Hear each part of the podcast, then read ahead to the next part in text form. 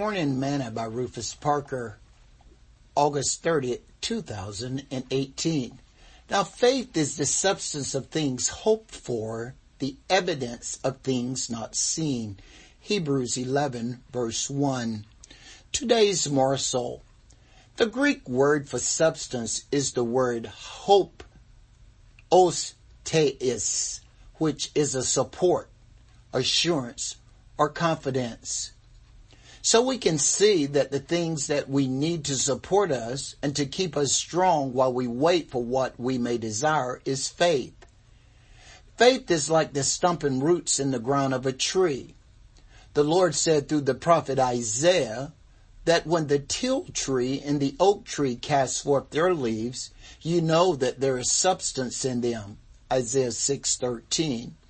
In other words, you know that their support is intact and firmed.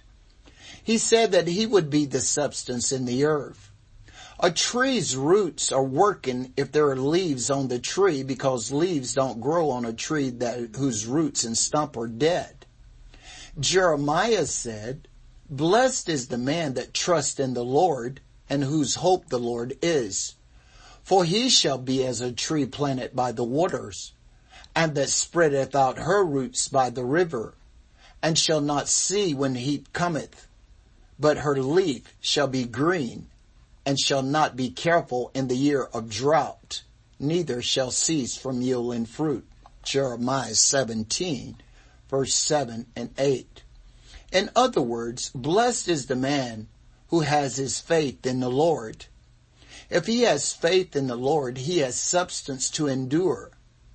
How is your support network working? You will be flourishing with leaves if your roots are deep. Sing this song with me today. Faith can move mountains, mountains of fear and of doubt. Faith can move mountains, so why don't you try your faith out? Thought for today. Faith is substance.